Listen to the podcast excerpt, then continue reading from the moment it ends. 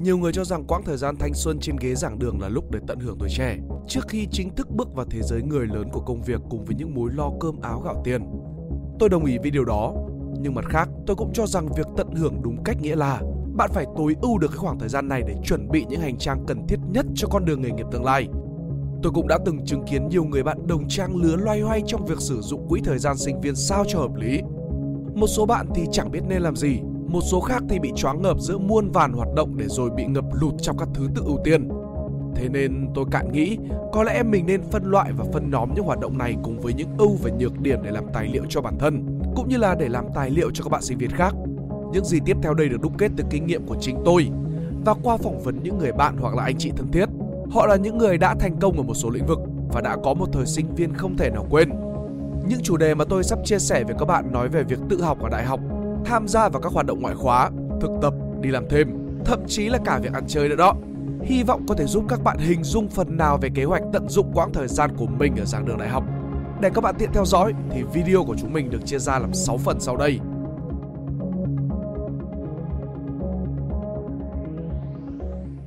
Một, Học, học nữa, học mãi. Có rất nhiều bạn tập trung hoàn toàn vào việc học và học rất nhiều trong quãng thời gian sinh viên. Họ hướng đến điểm số cao, các văn bằng chứng chỉ xếp loại tốt nhất và các giải thưởng về nghiên cứu chuyên môn. Theo tôi, đây cũng là một con đường phát triển bản thân mà nhiều người lựa chọn. Con đường này sẽ phù hợp với các bạn xác định tương lai của mình tập trung vào lĩnh vực học thuật, trở thành giảng viên hoặc là những nhà nghiên cứu, hay là học lên cao hơn và kiếm học bổng đi du học. Ưu điểm của việc xây dựng các bộ kỹ năng học thuật là có thể giúp cho hồ sơ của bạn đẹp hơn và sáng giá hơn. Đồng thời là bạn cũng có thể có mối quan hệ rất tốt với các thầy cô ở trong trường. Họ là những người sẽ giới thiệu được nhiều cơ hội học tập cũng như là việc làm cho bạn. Nhưng mà nếu bạn muốn tập trung tương lai của mình mở theo chiều hướng khác hoặc là muốn thời sinh viên không bị quá nhàm chán thì lời khuyên của tôi là đừng chỉ học ở giảng đường. Tôi mạnh dạn khuyên các bạn nên thử học điều gì đó mới mẻ mà cấp 3 ta chưa có cơ hội. Điều này không chỉ giúp các bạn học được nhiều điều mới mẻ những hoạt động này còn giúp chúng ta khai phá được những góc lạ ở bản thân mà có lẽ chính bạn còn chưa biết. Bây giờ hãy tạm biệt thói quen đốt thời gian nhàn rỗi nguy hiểm bằng việc lướt Facebook, chơi game, cây phim, tụ tập bạn bè vô điều độ. Những thứ nhanh chóng đẩy bạn tới cảm xúc tiêu cực và trống rỗng. 2. Hoạt động ngoại khóa Tôi bước chân vào giảng đường đại học với niềm tin khấp khởi rằng từ bây giờ mình đã trưởng thành hơn, được nâng cấp từ học sinh lên sinh viên. Và cũng như nhiều người bạn khác của tôi, tôi tập tành làm đủ mọi thứ công việc mà một cậu sinh viên hay làm. Thực tập ở một tòa soạn báo, làm freelancer và thỉnh thoảng vẫn tham gia hoạt động của các câu lạc bộ. Nhưng hoạt động này thay đổi con người tôi nhiều hơn mức tôi tưởng tượng. Thường thì các trường top đầu như là ngoại thương, kinh tế, nhân văn, bách khoa vân vân có sinh hoạt câu lạc bộ mạnh hơn cả. Ở trong trường thì có hàng chục câu lạc bộ lớn nhỏ, mỗi câu lạc bộ lại chia thành nhiều bộ phận khác nhau. Các câu lạc bộ này tổ chức những hoạt động nhỏ như là lập quỹ từ thiện, mở lớp kỹ năng, vân vân cho đến chạy những đêm nhạc hội quy mô có khách mời như là các ca sĩ hạng A hay là xây dựng dự án khởi nghiệp vì cộng đồng. Vào được câu lạc bộ cũng là cả một vấn đề. Họ thường tổ chức tuyển các thành viên vào đầu năm học. Sinh viên phải thi nhiều vòng và tỷ lệ cạnh tranh cũng tương đối cao. Cái được của các câu lạc bộ là sẽ giúp cho các bạn sinh viên tiếp thu những kỹ năng mềm như là cách lên kế hoạch bài bản, tư duy phản biện, kỹ năng làm việc nhóm, khả năng lãnh đạo vân vân. Bên cạnh đó nhiều kỹ năng cứng cũng được đào tạo. Tổ chức sự kiện, kiến thức chuyên ngành, nhiếp ảnh, chỉnh sửa video, vân vân. Môi trường câu lạc bộ cũng giống như một phiên bản đơn giản của môi trường công việc, mà ở trong đó bạn buộc sẽ phải học cách phối hợp, mà ở trong đó các bạn buộc sẽ phải học cách phối hợp giữa các bộ phận liên quan để đạt được mục tiêu. Rất nhiều kỹ năng được học từ đây và những mối quan hệ với các anh chị khóa trên sẽ có ích cho bạn trong quá trình đi làm sau này. Qua những lần sinh hoạt câu lạc bộ và đồng cam cộng khổ tổ chức các sự kiện, các chiến dịch với nhau, những gì tôi nhận được nhiều nhất chính là tinh thần gắn bó của các thành viên trong câu lạc bộ. Một người bạn từng nói rằng kỷ niệm đẹp nhất khi đi tình nguyện của bạn là lần ngồi cùng các đồng đội hát nghêu nga trên thùng xe tải giữa núi rừng Sơn La dưới bầu trời đầy sao. Tuy nhiên, câu lạc bộ sinh viên không 100% hoàn hảo. Bạn có thể bị cuốn vào các hoạt động ngoại khóa khiến cho việc học bị ảnh hưởng. Một số trường còn cấm các sinh viên năm cuối tham gia sinh hoạt để hạn chế việc này. Bên cạnh đó, suốt nhiều năm ở trong các câu lạc bộ trường, bạn có thể dễ bị sa đà vào những thứ vô thưởng vô phạt chỉ để cho vui mà không thực sự đem lại giá trị cho việc phát triển sự nghiệp của mình sau này. Ngay cả khi không tham gia câu lạc bộ thì không có nghĩa là bạn không giỏi, thực tế vẫn còn rất nhiều lựa chọn khác.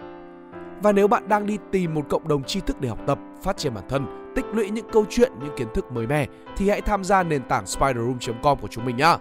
Chúng mình vẫn còn rất nhiều bài viết hay hơn đó nha. 3. Thực tập và đi làm part-time. Nhiều bạn sinh viên chăn trở rằng mình chỉ là một sinh viên bình thường, làm sao một công ty sẵn lòng nhận mình vào để thực tập. Vậy thì tôi kể cho bạn nghe câu chuyện này. Tôi có một cô bạn đang theo học ngành khoa học máy tính ở Canada. Từ những năm cấp 3, cô bạn này nhận ra rằng ở xứ sở mà những lập trình viên Việt Nam đã cốt game âm âm từ hồi bé tí, thì việc một đứa con gái 16 tuổi mới tìm hiểu về lập trình là một xuất phát điểm thấp hơn rất nhiều. Nhưng cô bạn đã không nản chí mà xây dựng một chiến thuật cho riêng mình thông qua hai việc. Đầu tiên là tự học các kiến thức chuyên ngành và tiếp theo đó là xây dựng mạng lưới mối quan hệ. Trong vòng một năm, bạn đạt mục tiêu phải nắm được kiến thức cơ bản của ngành thông qua sách vở và học online. Cô gái nhỏ cũng tham gia nhiều cuộc thi Hackathon 19, tới dự các sự kiện chuyên ngành và lân la làm quen với những người trong công ty mà cô muốn ứng tuyển. Kết quả là đến năm nhất đại học, cô đã thực hiện giấc mơ thực tập ở Google. Những khóa thực tập ở các công ty có thể kéo dài đến vài tuần hoặc là vài tháng. Để có thể tham gia thực tập từ sớm, bạn cần chủ động tìm kiếm và theo dõi liên tục về tuyển thực tập sinh ở các công ty mà bạn mơ ước. Các thông tin này bạn hoàn toàn có thể dễ dàng kiếm được ở trên Google, LinkedIn và các website tìm việc online khác hoặc là các hội nhóm tuyển dụng ở trên Facebook. Bạn có thể thông qua các tiền bối và những người anh chị khóa trên trong trường đại học. Vì nhiều khả năng họ sẽ làm ở các công ty cùng ngành và giới thiệu cho bạn những chỗ thực tập phù hợp. Khi ứng tuyển làm thực tập sinh, bạn phải nghĩ rằng mình tới đó để học cách làm việc chứ không nên có tâm thế đi học và chờ được dạy. Khi làm thực tập sinh, bạn sẽ phải nắm được quy trình vận hành của một công ty. Cách các công việc mơ ước của bạn thực sự diễn ra rất khác so với tưởng tượng và cách đối mặt với cái tôi đang bị tổn thương khi dần nhận ra những thiếu sót của chính mình. Nếu may mắn, bạn sẽ được mọi người giao những công việc nhiều não, nhiều thách thức và được chỉ dạy những kỹ năng chuyên môn cũng như cách ứng xử và giao tiếp với các đồng nghiệp hoặc là khách hàng khác. Nhưng thật ra không phải ai cũng đủ giỏi giang để được tham gia vào chương trình thực tập từ sớm. Đôi khi chỉ là bạn chưa thể và chẳng thể thay đổi điều này được ngay lập tức. Vẫn còn rất nhiều việc bạn có thể làm để phát triển bản thân. Một số người chọn việc đi làm part-time như là việc kiếm thêm thu nhập cho những kế hoạch của riêng mình. Tôi nghĩ đây là trải nghiệm thú vị mà ai cũng nên thử một lần. Công việc part-time thường ngắn hạn, dễ kiếm và tạo ra thu nhập. Tôi có cô bạn cũng làm phục vụ tại một quán cà phê nọ một thời gian sau khoảng thời gian đó, cô ấy biết pha chế vài thức uống thú vị và biết cách ứng xử với người khác mềm mỏng hơn nhờ kinh nghiệm tiếp xúc với đủ loại thành phần trong xã hội. Khi đã kiếm được những đồng tiền đầu tiên từ công việc part-time, bạn sẽ dần nhận ra giá trị của mình và dần cải thiện bản thân để trở thành một phiên bản tốt hơn của chính mình. Số tiền kiếm được có thể mua được những trải nghiệm du lịch, những khóa học hay những vật dụng cần thiết khác. Ngay cả khi bạn dùng tiền đó để đi chơi thì nó cũng sẽ dạy cho bạn những bài học mới. Việc part-time thường bị đánh giá quá thấp hoặc là đánh giá quá cao. Đôi lúc số tiền kiếm được ngắn hạn do part-time có thể khiến cho bạn chảnh mảng việc học. Có người vì chạy Grab, dịch báo, làm phục vụ vân vân nhiều quá mà bỏ học. Bọc ngắn cắn dài như thế này là lợi bất cập hại. Hy vọng các bạn đủ tỉnh táo để đưa ra lựa chọn của mình. Đừng quá vội vã khi kiếm tiền, vì kiếm tiền thì dễ, kiếm tiền và duy trì được thì nó mới khó. Cái hay của việc đi làm part-time là bạn thực sự được hòa mình vào thế giới bên ngoài, hiểu được cách mà xã hội đang vận động và mai sắc những kỹ năng về mặt con người, những thứ rất hữu ích cho công việc thực sự sau khi tốt nghiệp. 4. Thử nghiệm các hoạt động độc lập. Nếu các bạn là người cá tính và có chút năng khiếu, hãy thử các hoạt động độc lập. Bạn có thể bắt đầu việc xây dựng thương hiệu cá nhân thông qua việc viết blog, vẽ tranh ảnh, viết truyện, làm video, chơi nhạc, vân vân. Và nhớ là làm những việc này công khai nhá. Việc trưng diện bản thân công khai là cơ hội để bạn tiếp xúc với các luồng ý kiến.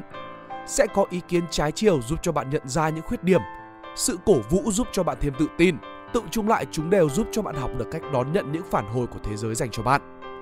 Tôi nghĩ sinh viên là khoảng thời gian tốt nhất để làm việc này.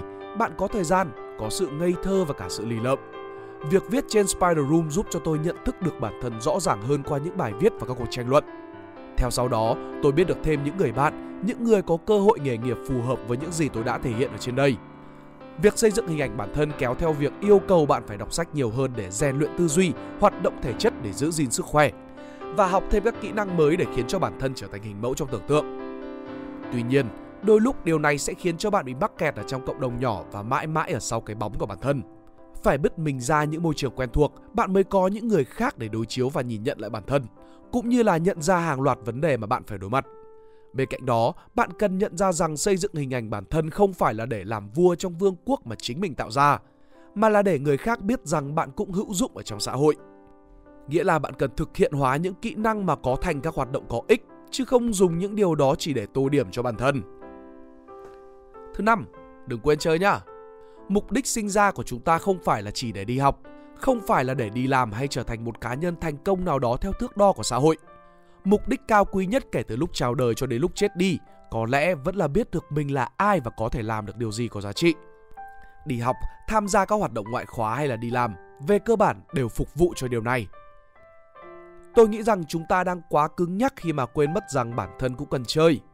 Các môn thể thao không chỉ cần thiết để rèn luyện sức khỏe, thứ mà bạn đang thừa nhưng mà sẽ sớm thiếu trong vài năm tới, mà còn có thể nhận ra được những điều mới mẻ ở bản thân.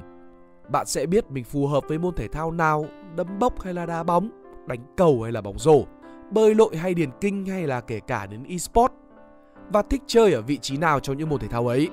Đó cũng là một trong những cách để biết mình là ai. Thể thao có người chơi và có luật chơi. Về cơ bản, nó vận hành tương tự cuộc sống nhưng ở một quy mô đơn giản hơn. Do đó để vận hành những trận đấu trơn tru, bạn cũng cần phải phối hợp nhiều kỹ năng có ích như là lãnh đạo, giao tiếp, lấy lòng tin và đoàn kết của các thành viên ở trong đội. Các phản xạ tâm lý hay sự gia tăng thể chất nhờ thể thao cũng đã được sách vở ghi chép đầy đủ bấy lâu và có lẽ là không cần được nhắc tới nữa. Bạn cũng nên đi chơi, đi du lịch đây đó để thỏa chí ham vui. Tất nhiên là chỉ khi bạn muốn đi thôi nhá, chứ cũng chẳng cần thiết phải xê dịch cho lắm. Tôi nghĩ là du lịch là cách để bạn biết được thế giới rõ ràng hơn. Bạn sẽ phải thu mình vì sự hùng vĩ của những nơi trốn chưa từng được đặt chân đến, phải dịu giọng khi tiếp xúc với con người ở các vùng đất xa xôi bạn sẽ học được rất nhiều chỉ từ việc làm sao để đi và làm thế nào để trở về. Tôi nghĩ rằng việc chơi khá quan trọng, một mặt nó giúp bạn nhận ra được giới hạn của bản thân, mặt khác nó giúp cho bạn nhìn nhận thế giới được đầy đủ và rõ ràng hơn một chút. Việc chơi bời còn giúp cho bạn cân bằng cuộc sống này thay vì chỉ cắm đầu cắm cổ vào những hoạt động cho tập thể và cộng đồng. Những anh chị đã có nhiều kinh nghiệm đi làm đều cho rằng bên cạnh kỹ năng chuyên môn hoặc những kỹ năng về con người thì khả năng cân bằng cuộc sống cũng là một điều đặc biệt quan trọng để giúp cho bạn sống sót trong những môi trường làm việc nhiều áp lực ở trong tương lai. Tốt nhất, hãy giữ cho mình một lịch trình cụ thể ở trong tuần và trong năm. Hãy có những khung giờ dành cho thể thao mỗi ngày, chơi bời mỗi tuần và đi khám phá vào mỗi tháng. Công việc và học tập sẽ nhanh chóng nhấn chìm bạn thôi và khi ấy thì không còn là cuộc sống nữa. Hãy nhớ lại mục đích khi sinh ra của mình trở thành một cá nhân vẹn toàn chứ không phải là một bánh răng của một cỗ máy luôn chuyển động. 6. Đi theo những lối mòn Tôi có quen cô bạn lúc nào cũng đau đầu những suy nghĩ lớn lao về ước mơ, đam mê và về vận mệnh cuộc đời đến mức luôn chuẩn bị kỹ càng từng bước ở trong tâm trí. Nhưng rồi cô nhanh chóng rơi vào các cảm xúc tiêu cực, cảm thấy mình như một đống phân nhão. Vì chẳng thể thực hiện được những kế hoạch to lớn do tâm trí vẽ ra từ những trải nghiệm nghèo nàn, non nớt kết hợp với các định kiến mà xã hội này đã đặt ra từ bấy lâu nay. Không phải lúc nào tôi cũng biết chính xác mình nên làm gì, quan điểm của tôi là hãy giữ mọi thứ chuyển động và luôn đặt bản thân vào những nơi có thể đối chiếu với người khác, chứ không nên nằm một chỗ và tưởng tượng. Bạn không thể tưởng tượng được những gì bạn không thể. Tất cả những hoạt động kể trên, từ part-time, câu lạc bộ, trở thành thực tập sinh, săn học bổng, xây dựng hình ảnh bản thân, vân vân đều cần rất nhiều nỗ lực. Và chỉ riêng việc nỗ lực thôi cũng đã giúp cho chúng ta phát triển rất nhiều. Ở chiều hướng ngược lại, việc không làm gì chẳng những ngăn bạn đi đến những thành tựu mà còn dẫn bạn tới các góc tối tiêu cực khác. Tôi đã nhìn thấy và đang nhìn thấy rất nhiều sinh viên mua vui khoảng thời gian trống bằng những cuộc vui chè chén ngắn hạn, cắm mặt vào màn hình máy tính hay là chuyện phía mỗi ngày. Có thể họ sẽ thay đổi vào một ngày nào đó, tôi tin là thế, hoặc là không. Còn bạn, tại sao bạn không tự mình rẽ bước? Trên đây là bài viết Thanh xuân như một tách trà của tác giả Trần Tiến ở trong sách Người trong môn nghề. Để đọc thêm những bài viết như này, các bạn hãy tìm hiểu thêm về sách ở trong bình luận nhé. Cảm ơn các bạn đã xem video, đừng quên like và subscribe nếu như các bạn thích video này. Ngoài ra hãy cho chúng mình biết cảm nghĩ của các bạn ở dưới phần bình luận nhé. Đây là Spider Room, của mình là Pink Dot. See ya!